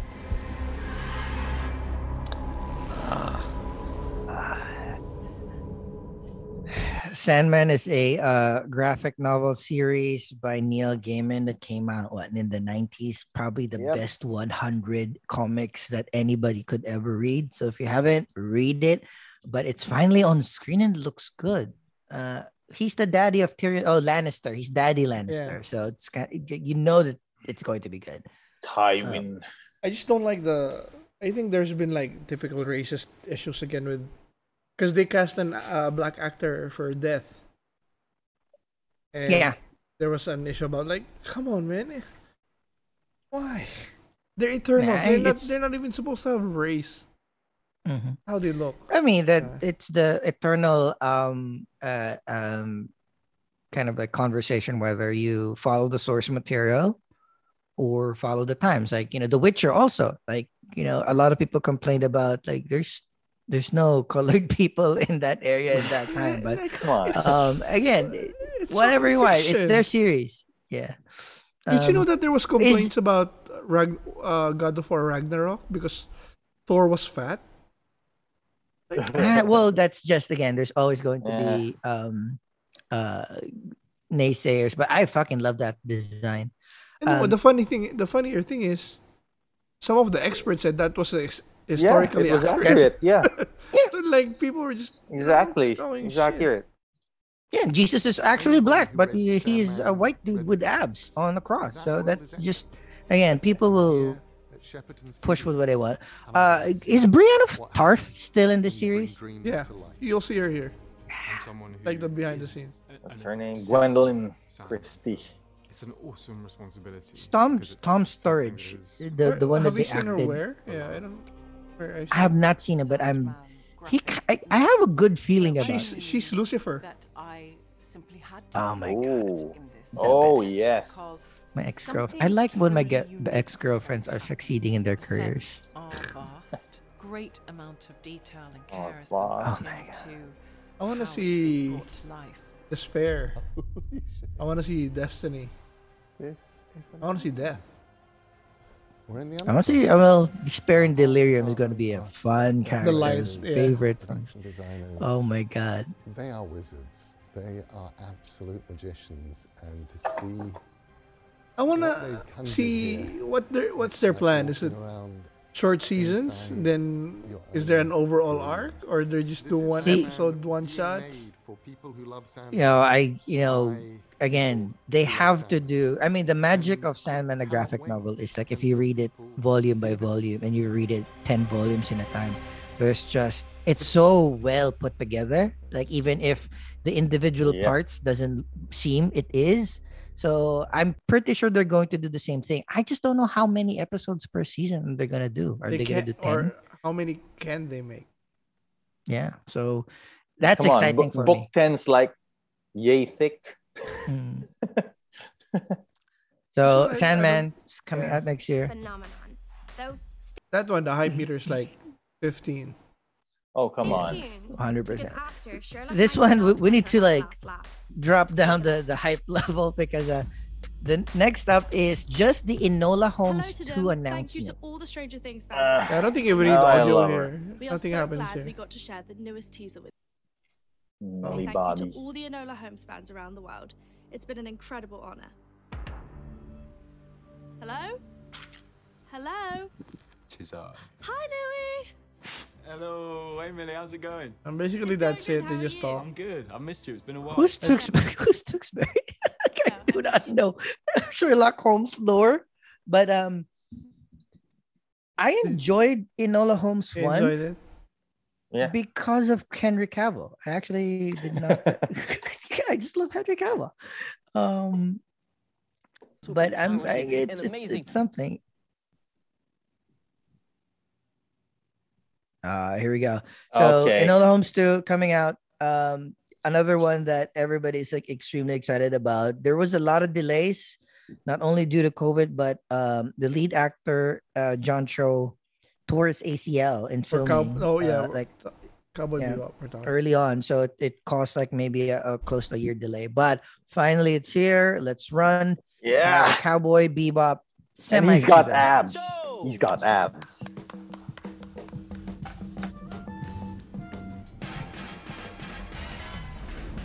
This is where I actually learned about jazz from Cowboy Bebop. John Cho's hair here. Together, we play Spike Spiegel on a little show called Cowboy Bebop, based on the beloved anime. Is there a date for this? Very successful. That's why I'm watching this. In all seriousness, it's hard to describe Bebop. There's jazz, there's action, intergalactic travel. There's a corgi. You know, I guess it's probably easier just to show you.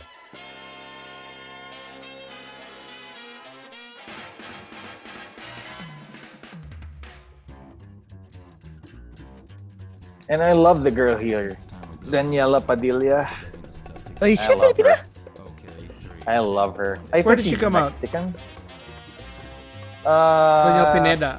The Jurassic Daniela World. Pineda pala, sorry, Pineda. Mm-hmm. I think it's the Jurassic World sequel. She's the sexy scientist with the Ooh, glasses. Don't with the glasses. Oh yeah, she was pretty. I liked her there. Oh, is that where he broke his foot? With a spinning kick. Daniela Pineda.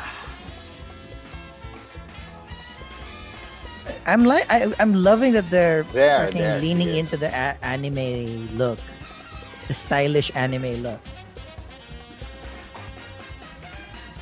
Was that the couple that stole something in the first episode? Yep.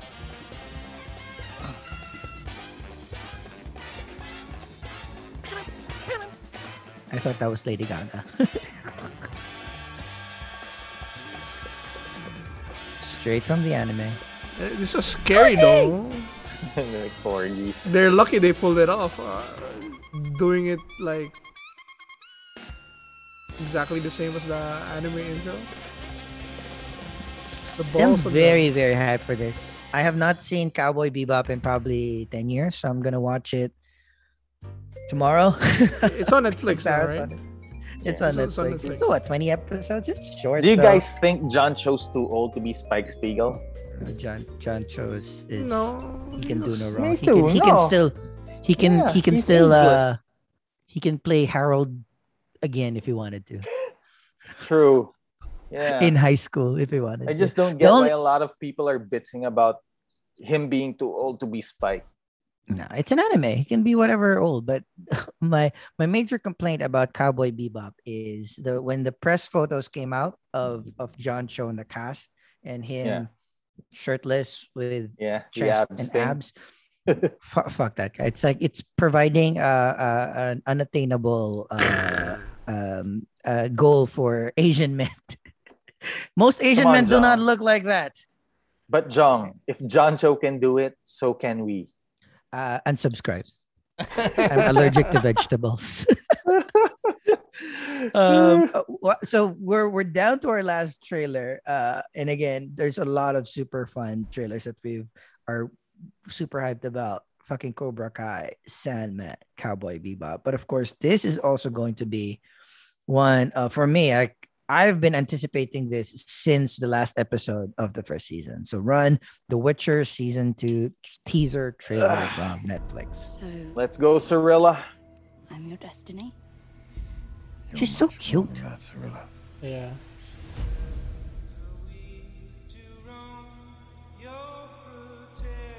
I want to see if they're going to do something like the different timelines again or... It's gonna play straight out. The non-linear, Central isn't safe for you anymore. Because I didn't play the game all throughout, it took me a while to get through the multiple timelines because of his slow aging. Who the hell are you? Sometimes I feel so afraid.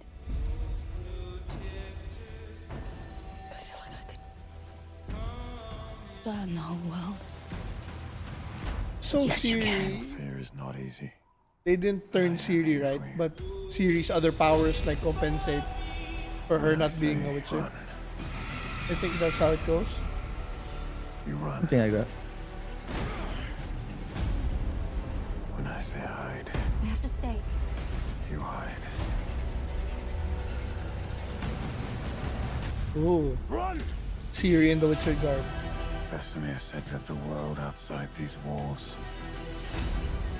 is a dangerous place, but you can find power and purpose. Where is she? What if it's more than you bargained for? Are you sure you're ready for this? Did they say how many episodes? Probably the same as the first one. It's like 8. Which was what? 8? 8 Welcome back. Yep. Yeah. 8. Ooh. So... Yeah, I fucking love The Witcher. It's kind of like super amazing. Acting is great. I don't know about the lore. I don't know much about the video game, so it's just a fun show to watch. One major comment is that kind of, or one major thing that is burnt into my head why I can't love Cirilla too much, because she looks so much like, do you guys know who Elsa Jean is? Oh. She's like one of the most popular porn stars right now. She looks exactly like her. Bleach blonde hair, big blue eyes. Like, fuck, Cirilla. Oh, no, Elsa Jean. Anything else? Cirilla. All right. Well, this is a new clip. Have you told the girl the truth? That witches obtain children so they can feed them with magic herbs. The few who survive become witches themselves. All human feelings and reactions are trained out of them. They are turned into monsters to kill other monsters. That's not going to happen to her. But it happened to you. This show ruined the game for me. I couldn't play the game because it ain't Henry Cavill. She's with you now. How does she feel about it? Nibble. Oh, the look of a man who's worried he's lost his touch.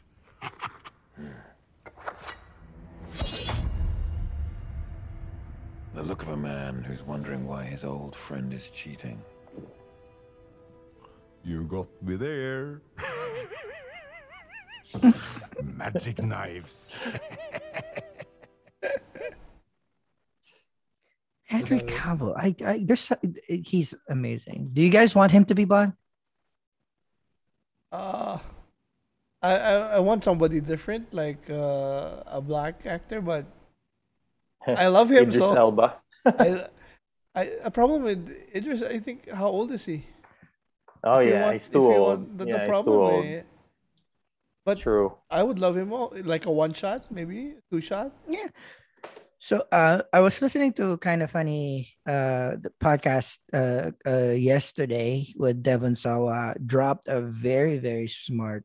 Oh no, Devon Sawa and Nick dropped a good idea where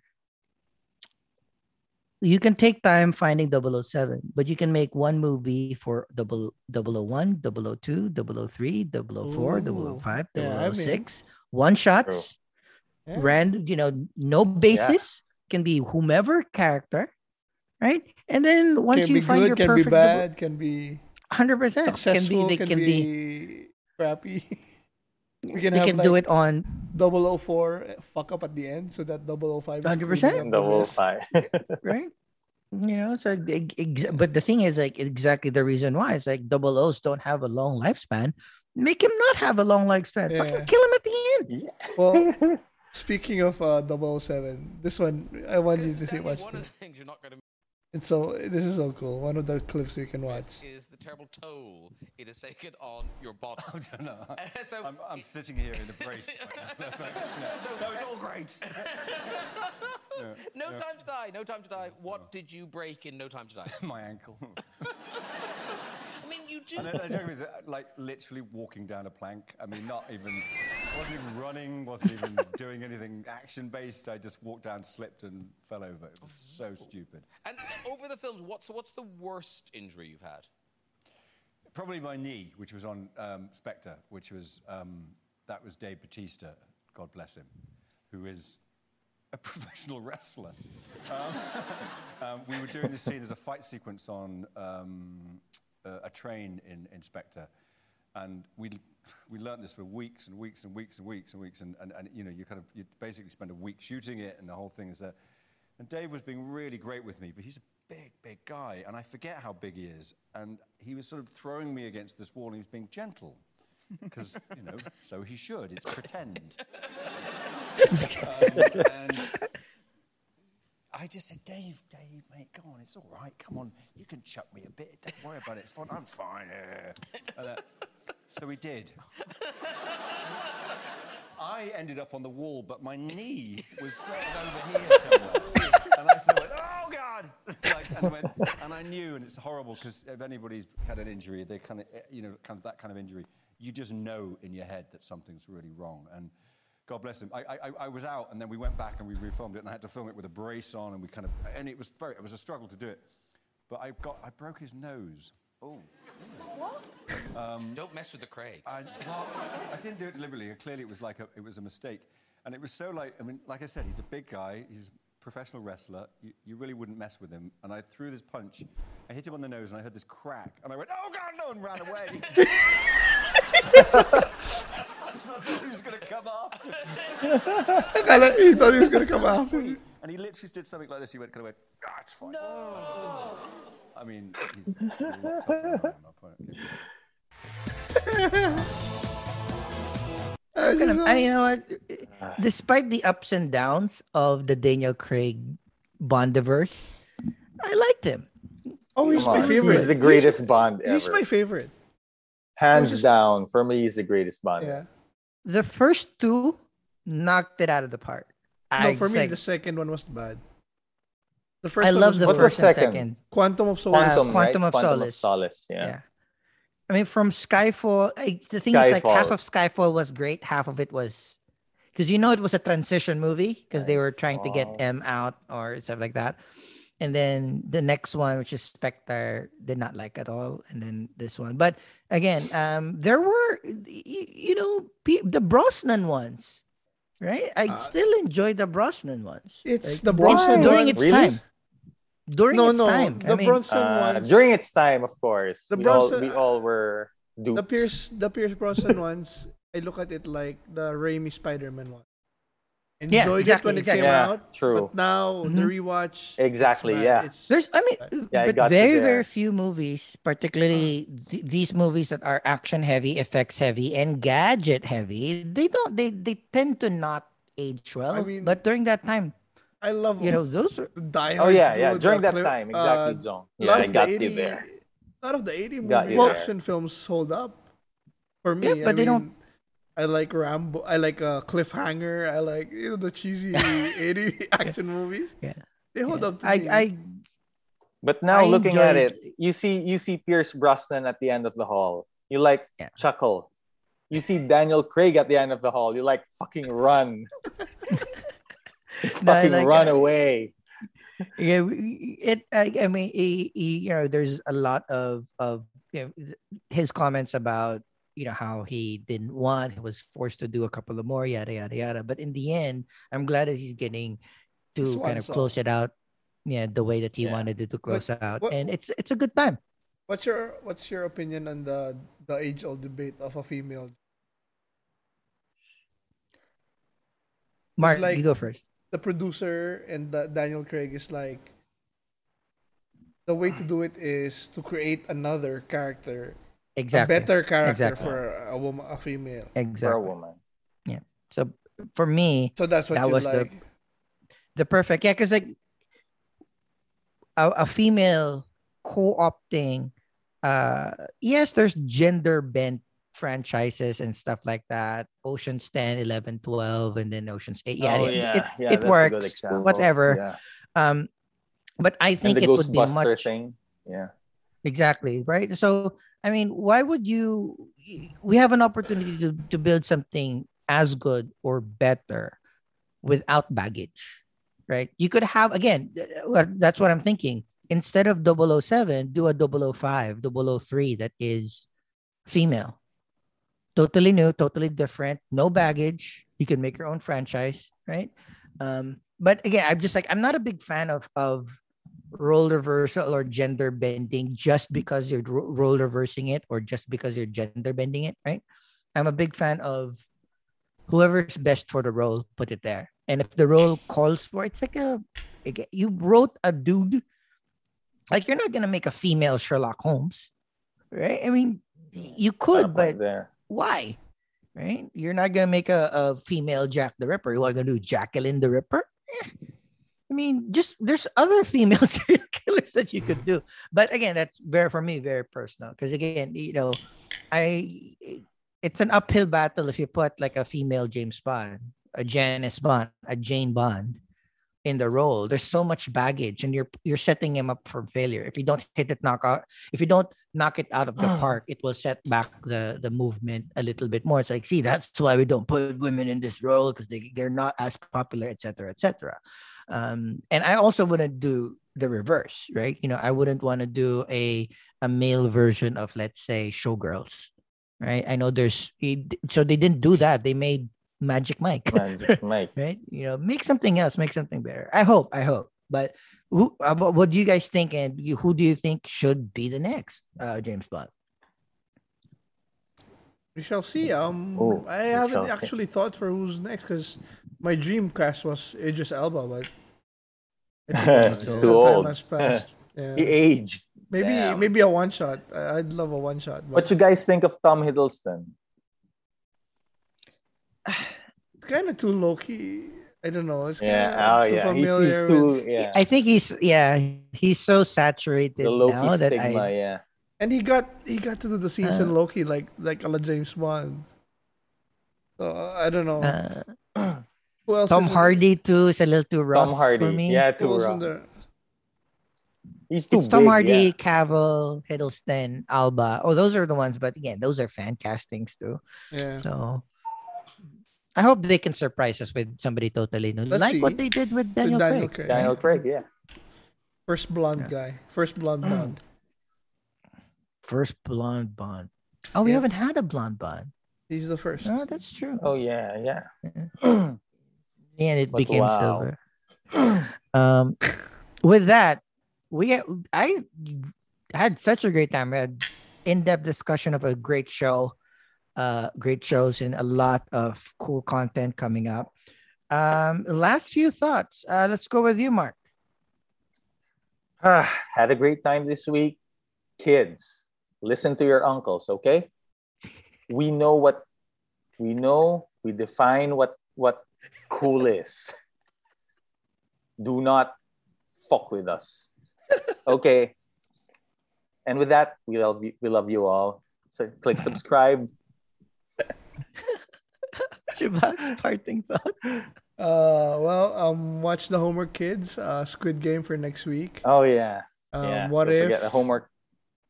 Star Wars Visions also. Visions, yeah. So we'll discuss some of that next week. Stay safe. Like and subscribe. Yeah, with that, thank you very much for joining us until the end. Don't forget to search Plus 63 HP on YouTube. We are Plus 63 HP as well on Twitter. You can interact with us and grab your mom, your dad's phone, your sister's phone, your siblings' phones, your kids' phones. Go on to their podcasting app and search for Plus 63 HP and hit subscribe there as well, so you can listen to our suggestions of the things that you might want to be watching, reading, listening, playing when you do have time with yourself, with your friends and family. Thank you very much. Don't forget, new episodes of the Plus 63 HP podcasts comes out Tuesday, midnight. Eastern Standard Time and noon Philippine midnight, noon tanghali Philippine Standard Time. We also have our Dungeons and Dragons podcast that comes out again midnight Eastern Standard Time on Thursdays and noon Philippine Standard Time. We are having such a great time tomorrow. There as well. So excited for that! Hope to be able to join you guys soon there. Yeah. Yes. Looking forward to it. We will see you next week. Thank you very much and goodbye. Bye-bye.